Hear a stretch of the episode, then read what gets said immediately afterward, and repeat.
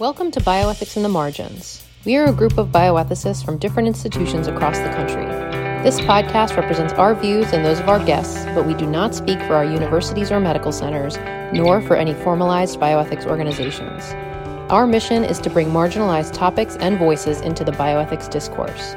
This podcast is hosted by Dr. Amelia Barwise, Associate Professor of Medicine and Assistant Professor of Biomedical Ethics at the Mayo Clinic, and Dr. Kirk Johnson, Assistant Professor of Justice Studies and Medical Humanities at Montclair State University. Please enjoy this conversation. Hello, and welcome to another episode of Bioethics in the Margins. Uh, we're so excited to have uh, Dr. Nathaniel P. Morris, um, MD, here with us today. And just a little uh, bio about Dr. Morris. Uh, he received his medical degree from Harvard Medical School and completed psychiatry residency at Stanford, where he served as chief resident in psychiatry. After residency, Dr. Morris completed a fellowship in forensic psychiatry at USSF, UCSF, excuse me. He is currently an assistant professor of clinical psychiatry at UCSF and provides care to incarcerated patients in the San Francisco jail system. He has published numerous journal articles on mental health care in jails and prisons, the criminalization of people with mental illness and addiction, and other topics in psychiatry and the law.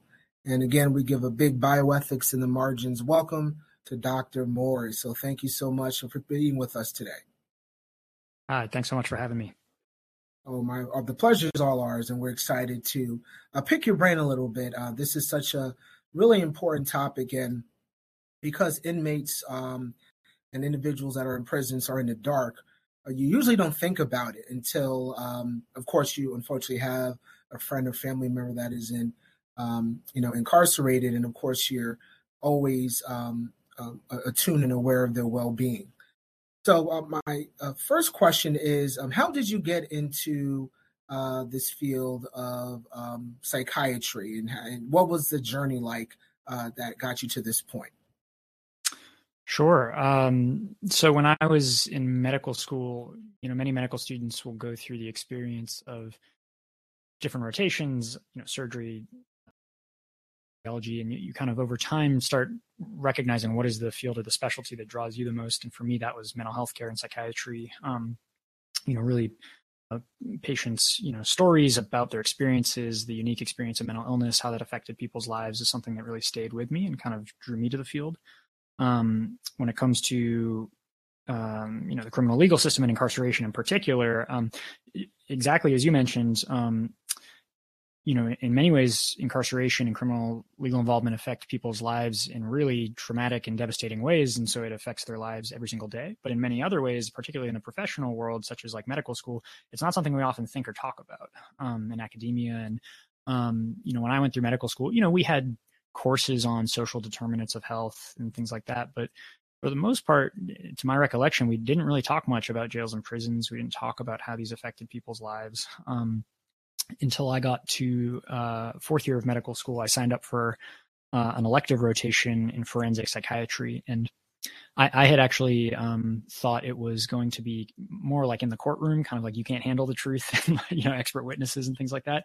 Uh, but I ended up working on a inpatient uh, jail unit at uh, Bellevue Hospital in New York City, where people who were experiencing mental illness who were so ill that they either couldn't be managed at Rikers Island because they were so sick, or the NYPD had brought them to Bellevue for whatever reason, um, were treated. Um, and that was a really eye opening and kind of life altering experience for me, seeing um, what I now often sometimes refer to as kind of the front lines of mental health care of just ha- the degree of illness that people were experiencing um, alongside incarceration. And that um, to me was kind of an early indicator that this is something I was really um, struck by and something I was very interested in. That's kind of uh, what led me down to, to where I am today.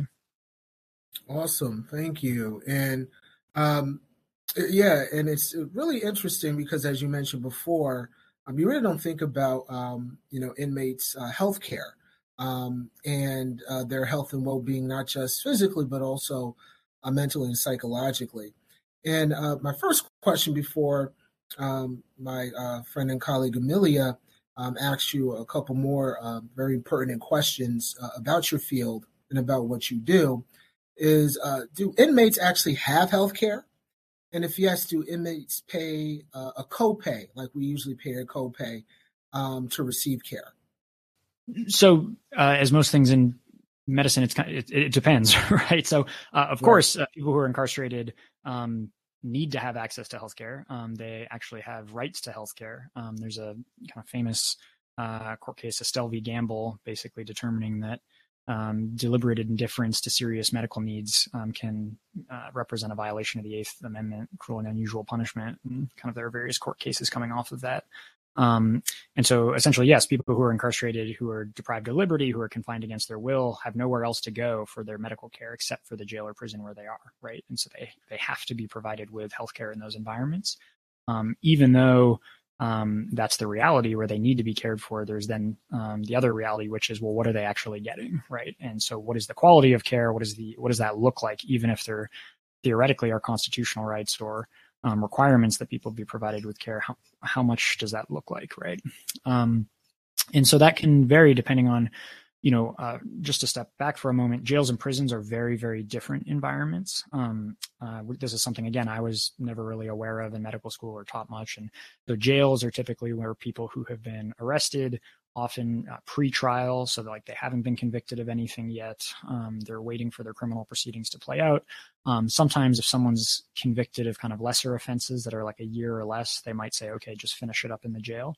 Um, but prison is typically when someone has been convicted and sentenced um, for more serious charges, like a year or longer, and so they're very, very different environments.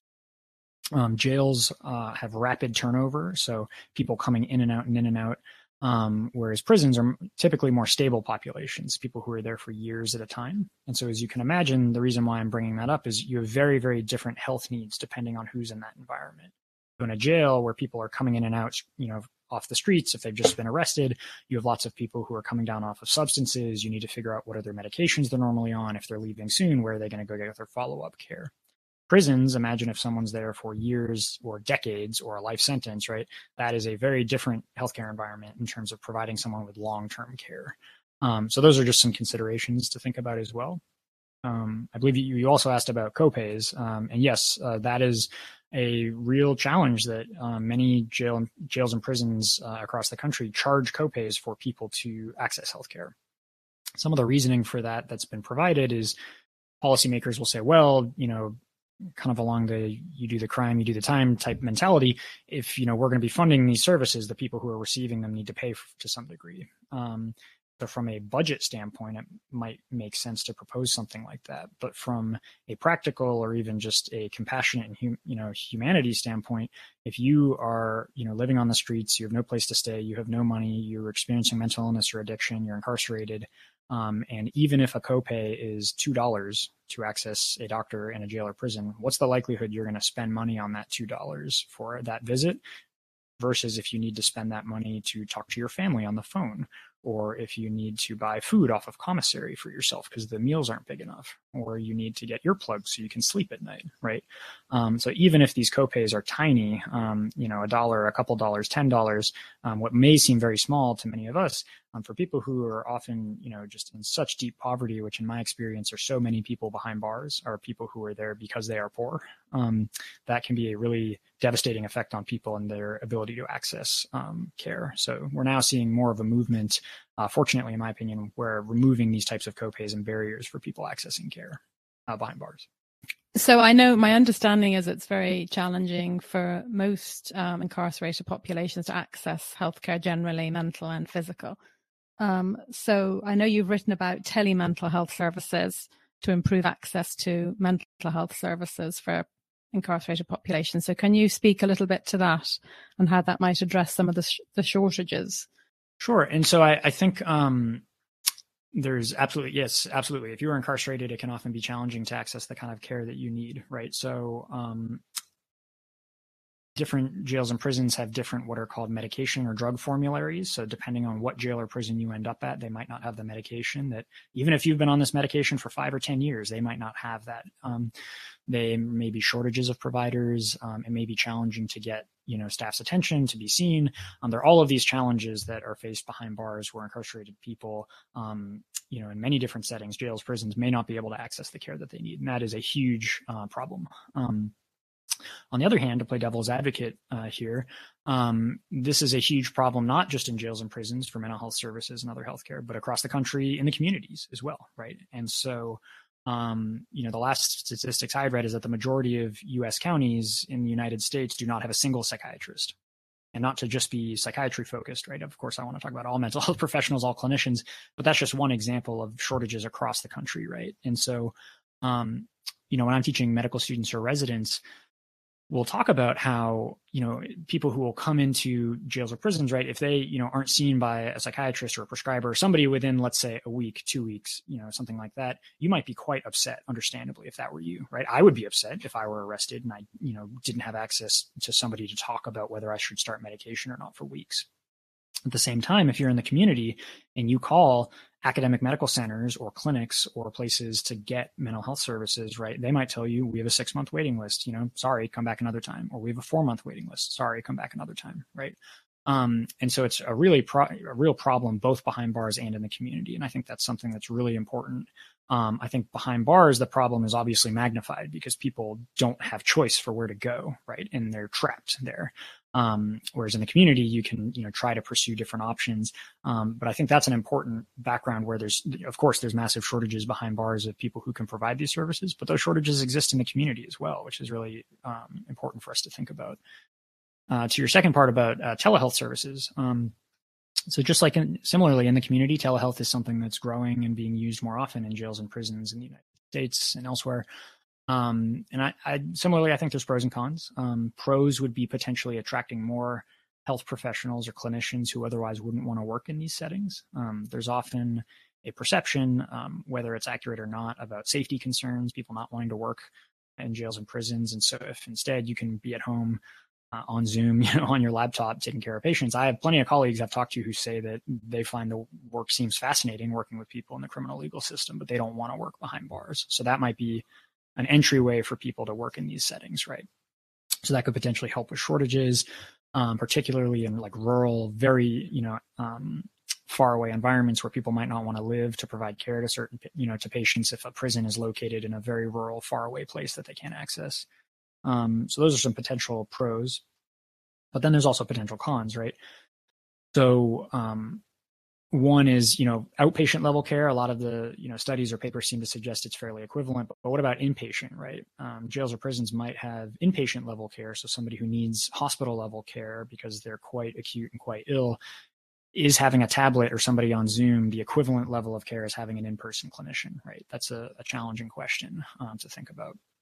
There's also other questions where if you are incarcerated in handcuffs facing charges and you see someone on a screen that you have never met before and you don't know if this is being recorded you don't know you know obviously the clinician should hopefully walk you through that. There is that sense of trust in you know how does that work right in a jail or prison environment where you are on a screen with somebody who's telling you that they're your doctor and that they're supposed to take care of you but you've never met this person. Um, so i think that's another thing that we need to have more research into is what are the effects of telehealth uh, in these environments for people. Um, and so think you, I can talk for quite a while about some of those pros and cons, but again, I think the pros is potentially expanding access to care for these systems and helping connect people with clinicians much more quickly. But the cons are what are some of the logistics and the realities of it. Yeah, those are great points. So I know another part of your work, you've been looking at decarceration um, and how that accelerated sort of over COVID. It was sort of beginning to happen um, due to the large prison populations, but COVID sort of forced um, this process to maybe accelerate a bit more. So, can you explain what decarceration is, um, and you know how it links to COVID, um, and sort of some of the implications for your work?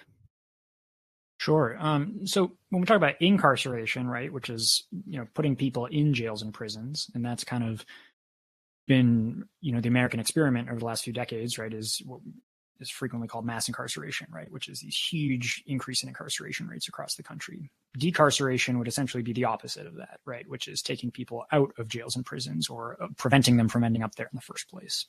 And there's been this um, movement over the last few years or decades really to kind of start unwinding mass incarceration where not only the people affected by you know these policies families communities but also policymakers you know people are starting to realize wow this is really traumatic and not working right? And this is it's expensive it, disrupts people's lives it has public health implications. Um, so for the last few decades there have been uh, last few you know years or decades, uh, attempts to start unwinding these policies, rethinking sentencing guidelines, you know, coming up with problem solving or collaborative courts. How you know uh, how do we avoid people ending up in jails and prisons?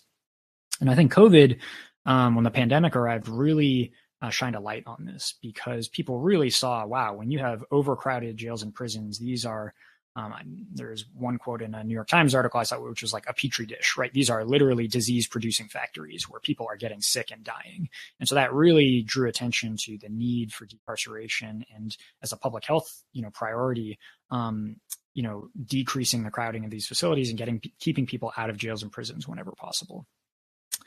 So, you know, preliminary data from the last couple of years suggested that jail and prison populations really did start to decline with COVID. Uh, they've been declining um, over the last few years or for the last 10 or 20 years, kind of slowly um, coming down from their peak from the early 2000s, but it really rapidly declined with the start of COVID. And I think the challenge is since COVID, you know, as the pandemic has kind of progressed and people have kind of started going back to their regular lives, um, you know, data starting to show that some of those populations are already rebounding right to back to where they were.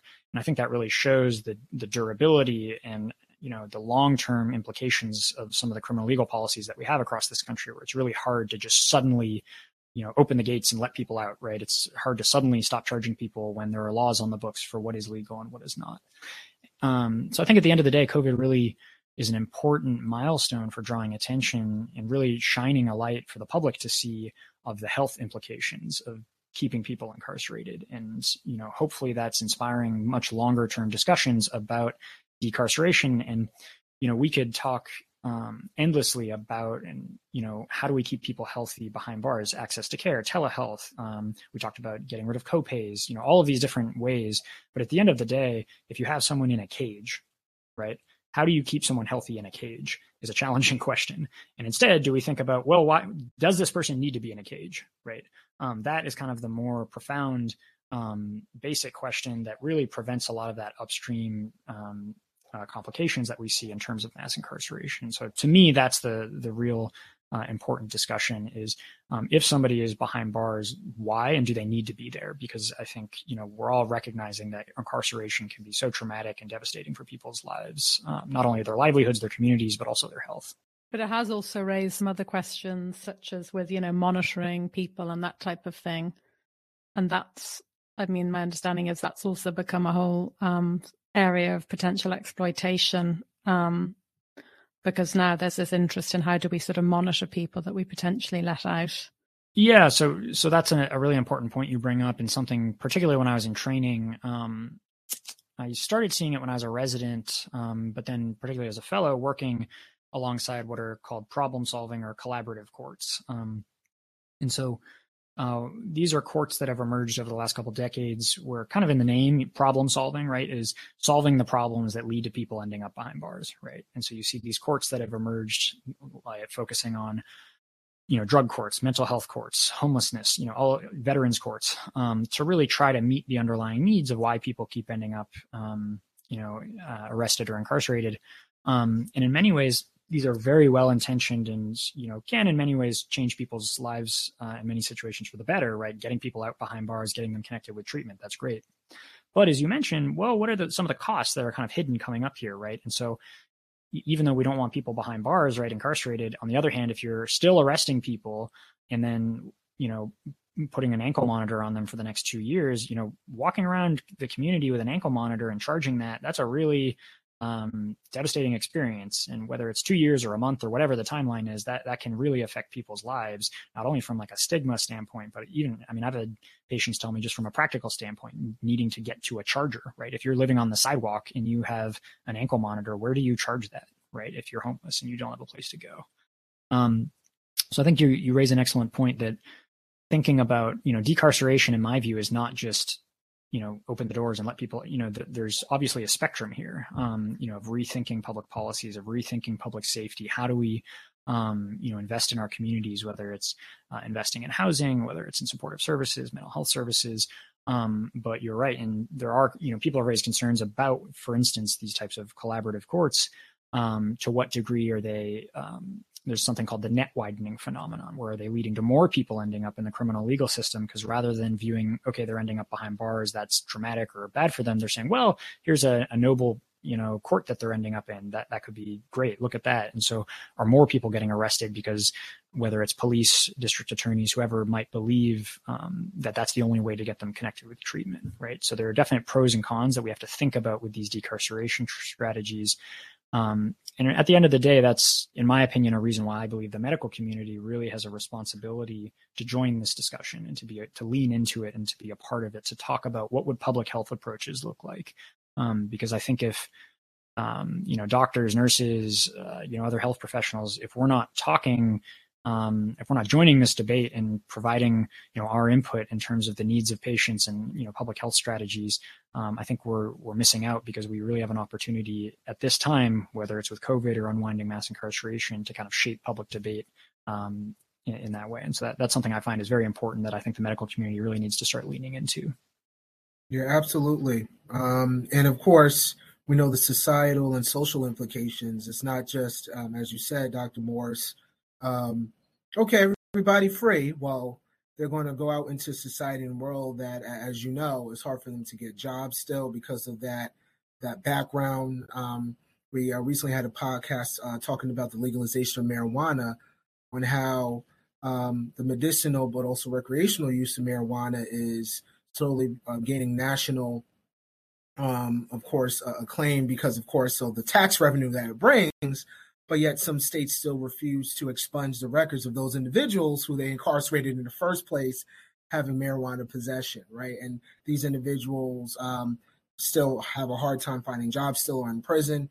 Um, so, and of course, if you can't work, it has a lot of other particular uh, consequences uh, that, uh, as you know, that you can't support yourself, you can't uh, get food, you can't get the basic necessities of life. Um, so yeah, I, I, that was um, really great point, um, well taken. Within um, the the social dynamics within individuals when they actually are released and the different obstacles that they endure on a day to day basis. Uh, I also am curious in regards to healthcare and um, in, in contracts, basically for uh, inmates. Um, so, what are prison healthcare contracts to your um, experience and understanding. And um, are they improving the healthcare of inmates, or is it just basically something that's there um, uh, for them to use? Um, yeah, I'm, I'm just curious about that. And sorry, you're talking about contracts of like who's providing the health services in those environments, or correct? Is it limited to um, just uh, med- regular um, primary care physicians? Um, what is it like uh, for you if you go in is it a different compen? Uh, I won't say compensation, but is it a different type of level of coverage or care?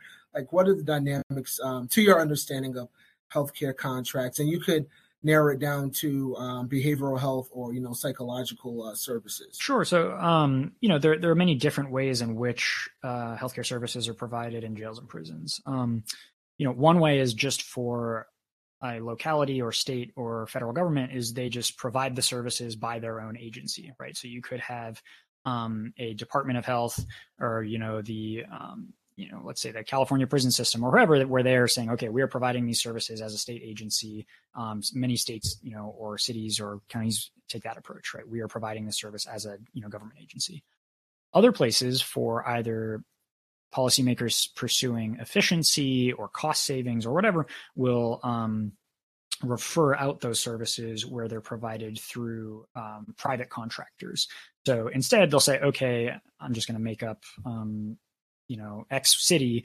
X city has their jails or they have a prison there, and they say, well, we don't have enough people or government or whoever to, you know, provide healthcare services here, so we're going to hire company A. And company A, they're going to take care of everything. They provide the doctors, they provide the nurses, they do the medications, the pharmacy, the electronic medical record. So that's a different model. And then there's many models in between, right? There's academic um, partnerships where you see jails and prisons that team up with academic medical centers. Um, and so there's a variety of ways in which these services are provided uh, behind bars, all of which have their own pros and cons. Um, to your question, what is the range of services available? Um, as with most things in medicine, it depends, right? So, um, you know, I, have worked in environments where, you know, you, you might, if you go to a prison, there might be a prison that has its own emergency department. They have their own hospital. They have their own x-rays and imaging they have their lab services i mean you may have um, a huge range of services that are available on site within that place right you might have other places where um, there's really not much provided. There's not many doctors, prescribers who are available. Um, maybe it's kind of a bare bones nursing staff. Um, maybe the correctional facility is located in a very rural place where it's hard to hire people. Um, so a lot of it depends on what type of correctional facility is it? Is it a jail? Is it a prison? Um, a lot of it also depends on the location, the funding, the type of healthcare service contracts, as you mentioned. Many places will often provide kind of as a, at a minimum right is like primary care services where people are going for their basic blood pressure you know acid reflux you know cholesterol you know that you know if they're having chest pain those kind of workups. And then they'll also have often mental health services either through primary care or alongside that. And that would be um, ideally you'd have you know um, psychologists or social workers or therapists or psychiatrists. Um, but a lot of that, again, as I mentioned, really depends um, on the facility. In some places, you may just have a primary care clinician who's doing all of that. In other places, you may have various subspecialties who are providing those services. I'm also um, interested in uh, a particular session, right? It, uh, so if there is it similar to an individual who is going through behavioral um, services where you check in, um, you sit down, or they might, you know, usually the stereotypical um, Hollywood version is that there's a couch and somebody lays yeah, down yeah. and shares all of their, um, you know, uh, issues with life. Um, what what is the aesthetics? Um, uh, what or what what uh, does a session with you um, look and feel like um, in your in your um, experience? Uh, dealing with and, and, assisting inmates? Sure. Yeah. So, um, yeah, I don't want to be a broken record here and just say it, it depends again, but, but as you might imagine, right. Um, if you're providing care on, as you mentioned, right there, let's just say it's the basic quote outpatient level care. Somebody, let's say they get referred in a jail or a prison for depression or anxiety. They want to talk with a psychiatrist, learn about coping strategies, or maybe they take medications or something um, yeah, it might not be, you know, sitting with Freud in front of a, you know, plush bookshelf with a fireplace, but um, often much, which usually isn't the case in the community either. Um, but uh, often, yeah, in that setting, what we often refer to as like outpatient level care, whether it's in a jail or a prison, it'll typically be like, you know, going to someone, you know, either sitting in an office, um, sitting and ch- chatting, you know, checking in with the person, how how's everything going, you know, typically it's just like in the community right? And you know obviously you sometimes might talk about the person's legal situation particularly um, you know if the person's in prison for years or decades it might not be as relevant sometimes. But if for instance in, in jail when are you getting out of here? Do you have any sense of when you how long you might be here is a you know very important question. Because if somebody is leaving tomorrow that's very very different than if they say well i'm going to be here for a year right? Um, so those are factors at the outpatient level then you have to think there's often like emergency or like crisis level care. And so that's if somebody is reporting they're suicidal, if they're suddenly hallucinating in a new way that staff are concerned about, if they can't take care of themselves. Um, that's something that often is quite worrisome is, you know, um, people who are so ill that even in a jail or a prison where they're provided food, clothing, shelter, if they still can't even manage that, um, and so, in some ways, in jails and prisons, um, people earlier in our talk today, we've you, you know we all talked about it can be really challenging to access care, but in other ways, um, people often will draw attention to themselves in jails and prisons if they're quite sick. Um, so, whereas if you're in a city or you know in a community, you might be wandering in the city or living in a tent, and you know people are walking past you as they go about their day, and nobody really says anything. You might kind of go under the radar for weeks, months, or years. But if you're in a jail or a prison and you aren't eating your food or you're not showering or you know your toilet is overflowing um, oftentimes a cellmate or a, uh, corrections officer or somebody will draw attention to health staff like hey something's up you know this person's not doing so hot right? This person really needs help um, and that's a, a way in which people might draw attention in terms of getting care so that's kind of outpatient. We talk about emergency level care. And there's also inpatient, right? If somebody is so sick that they need to be hospitalized, right? And that's, you know, meeting with folks to really acutely stabilize them, right? Getting them on the right medications, going through suicide safety planning, you know, figuring out ways to keep them well outside the hospital.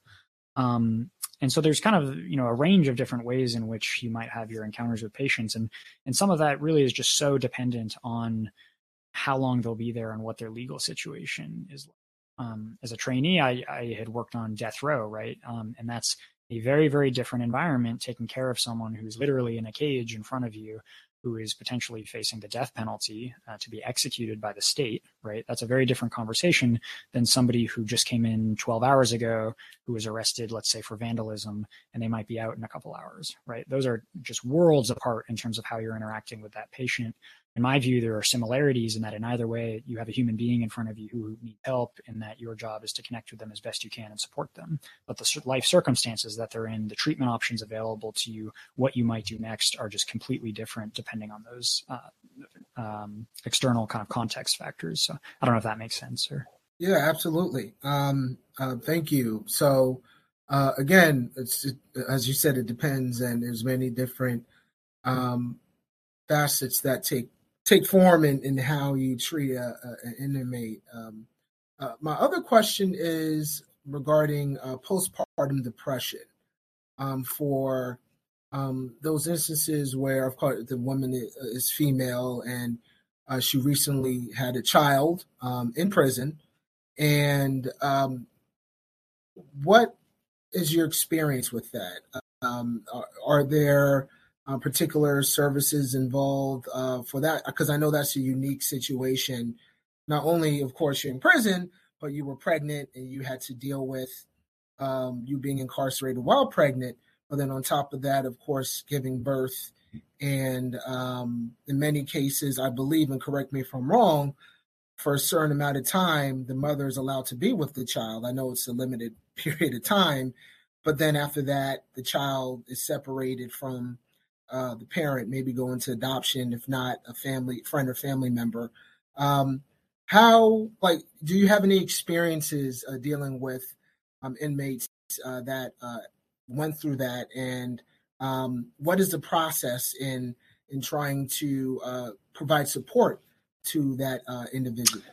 Sure. Um, you know, I obviously can't talk about specific individual patients, but in general, you know, obviously, yes, as you mentioned, I, I think people who are pregnant or who have recently had children, I mean, the experience of car- incarceration, it just magnifies that kind of trauma um, to another level, right? Of not only, I, I, think it shines a light on the ways in which being behind bars separates families and communities. Um, but when someone has just delivered a baby or, you know, just had a baby or is pregnant and expecting, um, it really um, hits home and shines a light on that separation, right? Um, and so, at least in my experience in different, you know, jail and prison environments, when that happens, um, the health teams are usually quite focused and worried about making sure that we're tracking that person very closely and supporting them as best we can. But I think you're, you're you know, you're spot on about broader policies and how we think about separation, how we think about families, keeping them together. And so that's something that over time for me has really shaped my view of mental health behind bars and you know the criminal legal system is you know early in my training i, I was often very focused on evidence-based care medications lab workup things like which again I, I still am. But to your point you know you can provide the best evidence-based care on the planet um, but when someone has had a baby taken away from them right um, there is a limit of how much you can support that person right in that setting right? And so you know, to me, mental health services behind bars is really more than just medications, you know, coping strategies, you know, therapy check-ins, things like that. But is really the environment that people are in. And so to your point, right, if I would rather pick, you know, having access to the latest medication, you know, new um, you know, infusions or whatever for postpartum depression? Or would it be having policies that allow new mothers to be reunited with their child, right, and have more time for whether it's breastfeeding or to be able to see their baby? You know, I, I would, you know, odds are probably lean towards the latter, right, because that is probably going to have a significantly greater effect on that person's mental health. And so these environmental factors, right, um, small, you know, not small, but um, how do I, rather than small, I'd say things that we don't think about as medical interventions, in my view, um, have significant mental health and broader medical effects. So an example would be rather than, you know, in uh, California and other places, there's movements to stop charging people for phone calls to their families, right? That is a profound intervention to me that has significant mental health effects, right? If someone is able to talk to their family on the phone and not get charged for it, right? Um, or to your point about families and um, you know uh, babies is uh, New York and other places there have been movements to um, allow people who are incarcerated to be incarcerated in facilities that are closer to their families, right? So that they can visit them and see them in person, right? Um, so, I, so I really appreciate your point bringing up um, you know these types of cases because you see literally firsthand what it's like for families to be separated. Um, and so in my view obviously access to evidence-based mental health services is very very important but those broader environmental social determinant factors of are you close to your family? Can you talk to them? Can you see them? Um, are, are, so so uh, vital and really ultimately in my view probably have the biggest determinant on people's outcomes. Yeah thank you for pointing that out. Um, I know you've written as well about dual loyalty and the effect that sort of managing patients, either whether they be decarcerated or incarcerated, on sort of your clinician patient relationship. So, can you um, elaborate on that a little bit? Sure.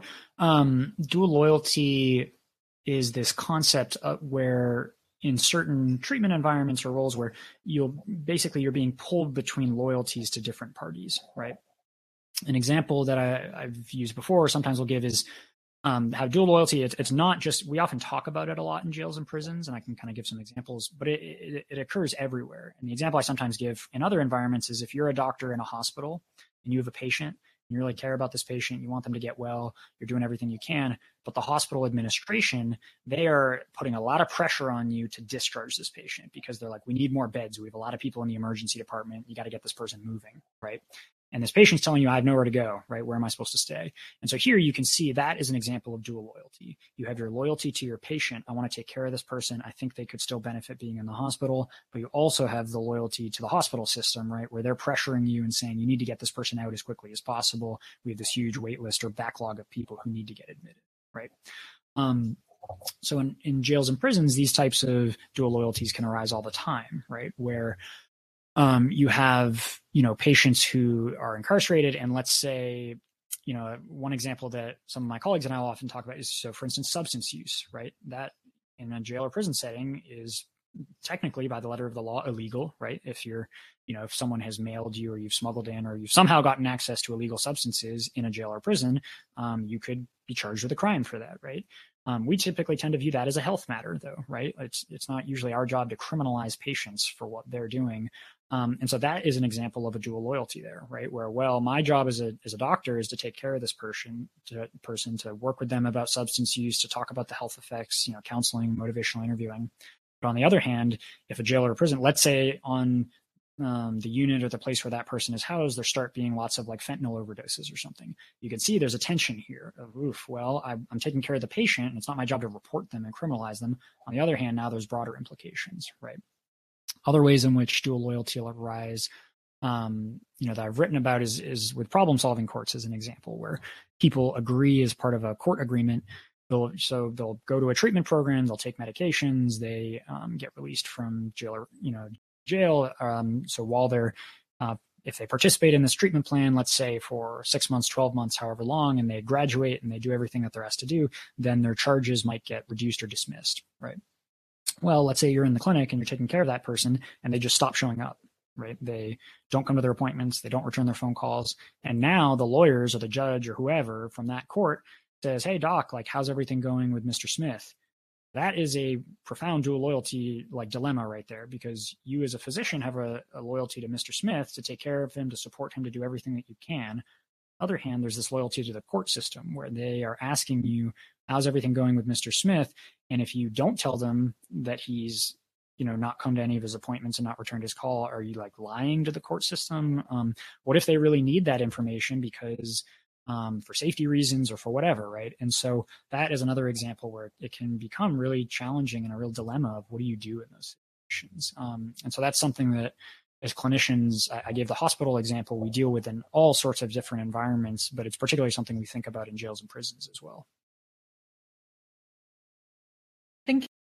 About the opioid use disorder, I know there's been some changes in how um, buprenorphine is prescribed. So, is that going to have an impact on prescriptions for patients who are incarcerated? Yeah, so to your point, so buprenorphine is a evidence-based medication for treating opioid use disorder. Um, it's one of the the main three that we use that are FDA approved. The other methadone, the last one, um, long-acting injectable naltrexone. But buprenorphine is a yeah life saving medication, uh, reduces mortality, um, is really for people who need it an incredible medicine. Um, and historically, jails and prisons often have not offered um, many, if not most, of, most of these medications. Um, often the standard has been people come into jails or prisons and they kind of are detoxed off of substances and kind of abstinence is emphasized, right? Um, the problem with that is that's typically not an evidence based approach. Um, studies show that when people leave jails or prisons, they're at um, exceedingly high risk for overdose uh, and other complications from returning to substance use.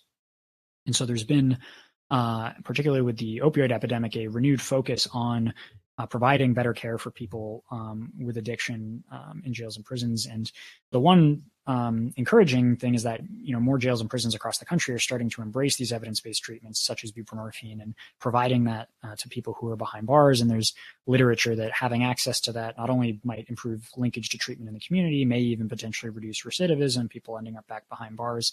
Um, but it really also just to the end of the day um, gets to the the goal that people behind bars deserve access to the same quality of care that people in the community do, right?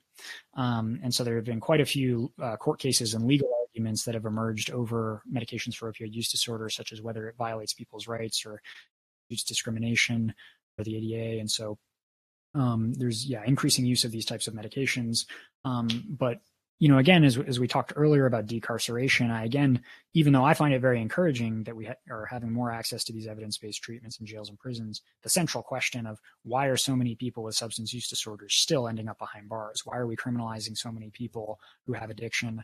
Um, that would be a much more upstream discussion, in my opinion. Um, you know, it's great. We should be providing buprenorphine, methadone, naltrexone to people who need it behind bars, but ideally, people who need it, we wouldn't be arresting them in the first place um, if we're just arresting them for substance use or things like that. And so I think we need to be rethinking criminalization of, uh, of you know substance uh, use and addiction, um, so that those folks aren't ending up behind bars and they can get the care and the supports that they need in the community. Yeah, absolutely agree. Uh, I mean, having a better safety net, having better access to you know treatments for addiction, better access to mental health care would all prevent you know I imagine a lot of these people ending up um, behind bars. Um, but I was just curious specifically whether that would, you know, impact uh, prescriptions in the in the uh, for for those populations. Um, would it make it easier for other physicians to prescribe um, because they wouldn't need to go through that extra training and uh, that type of thing? But um, yeah, absolutely accept your point. Upstream would be a great way to prevent this. Yeah, I mean, to your point, um, sorry, I thought you were just saying the availability of those medications in jails and prisons, but yeah, I mean, yes. So, uh, recent federal legislation, at least in the United States, actually finally got rid of the buprenorphine X waiver, which is which is big news. Um, where essentially any clinician who has a DEA license now can prescribe uh, buprenorphine, um, whereas before it was kind of this onerous training requirement and you know submitting for uh, you know a waiver. Um, so yes, there are encouraging recent policy changes, and I, I imagine we're going to continue to see expanded use of these uh, medications in these environments, which, as as I mentioned, are are you know can be quite life saving for people. Um, on the other hand, yes, I, I, do think we need to look more upstream as to you know having you know avoiding you know folks with addiction and uh, similar substance related problems ending up behind bars in the first place if we can. Yeah, absolutely. Um, and uh, just to shift a little bit this is my medical humanities um, light bulb uh, going on. Um, I know that, of course, SS, SSRIs and also psychiatric um, drugs are other forms of treatment um, that you've used, but have you used any, I guess, medically uh, hum- humanist uh, basis of treatment, like, for example, art therapy or narrative medicine, where inmates get to write a novel or journal or write poetry? Um, or music um, as examples of of treatment. Because i know of course some individuals need to have those type of uh, drugs uh, but to make a more holistic type of um, feel regarding their treatment um, have you used any of those type of mediums or means to assist um, inmates um, and to really express how they feel in, in ways that they probably couldn't verbally express rather singing or writing or painting drawing, you know, whatever particular means um, they use to express themselves. Yeah, absolutely. Um, so whether in jail or prison environments I've worked in, um, uh, yeah, I absolutely agree with what you're saying. Where I actually say this with patients all the time. Um, you know, medications are quite important and in many cases can be life saving, but they're also just part of the equation, right? Um, different people uh, have different mental health needs, right? For some people, that might be, you know, a medication each day and they don't really need much else, and that's that's great. Um, for other people, they don't need medication and they have other strategies that they use, right? Um, so to your point, similar to what I was mentioning earlier about in my view, how over time, rather than just specific medical treatments being the most important thing, is over time the social determinants in that broader environment, right? And so, you know, access to phone calls, visitation with family, um, all of those things to me are huge um, in terms of their importance. And so, yes, in addition, as you're mentioning, programs, but also like self management things right so i talk all the time with patients about you know exercise is one of the most profound interventions that we have for depression anxiety and other um, mental health issues um, uh, you know, whether people are engaging in art, writing books, um, you know, those are all powerful, powerful tools um, that I really, really emphasize with patients, particularly because, as I say, you know, all medications, you know, have side effects, right? And those are things that we think about. Um, and so, um, you know, I typically my approach is usually a combination of, you know, if people need medications or, you know, we talk about whether they need it or not, but in pretty much all situations, emphasizing what we often call non-pharmacologic strategies, as you're as you're mentioning. Um, programs, you know, in terms of access to, you know, groups, um, art therapy, you know, schooling uh, are essential. One of the challenges for jails and prisons across the country in the last few years, as you might imagine, is COVID, right? The pandemic has made it really challenging for volunteers um, to come into these environments, to continue with like large group settings fortunately, as the pandemic, you know, is evolving now, um, some of those programs are ramping back up across the country. Um, but yes, absolutely, I I agree with you. If I would rather have somebody um, going to class all day, studying literature, you know, um, working on art, exercising in yard, all of that, my bet was that person would have a much better mental health outcome than someone who is locked in a cell 23, 24 hours a day um, and taking a pill, right? So um, I think that um, you know a holistic approach um, thinking about what is right for this individual person in front of me and it's often a conversation right? With the hey what are you interested in? What are your thoughts in terms of treatments? Um, and for many people talking to their family checking in every once in a while um, with staff you know reading books exercise that is going to be their mental health treatment right? For other people you know it's going to be medications lab workup things like that. And so it's all about finding what's right for the individual. But i, I totally um, love your your question because um, all of those options should be available to people, and I think that's the concern is if people are just um, you know early in the pandemic, whether in jails or prisons, locked in their cell all day with no ability to get out, with no ability to access those other resources, and really the only option for them is kind of access to a pill or something. Then I, I think that's a problem because that um, can not only exacerbate people's mental health issues, but also really limit their treatment options as well. Yeah, absolutely. art therapy, narrative medicine, uh, music therapy really important regarding uh, the health and well-being of um, individuals. Uh, so, so yeah, I was curious about that. So yeah, the, it looks like there's still a lot of work that needs to be done in um, implementing or re-implementing um, post-COVID or whatever term we are in with COVID now. Um, these uh, really great uh, initiatives that, that looks at the whole person. Um, I'm also curious, and this is a, a, plug to listen to season one of our podcast when um, Arjun talked about excited delirium. And when um, Arjun is a, a medical, uh, now actually now he's a medical doctor, I believe. At that point, when we interviewed him, he was a medical student. And uh, excited delirium, again, for those who wants to listen back to season one, the full episode.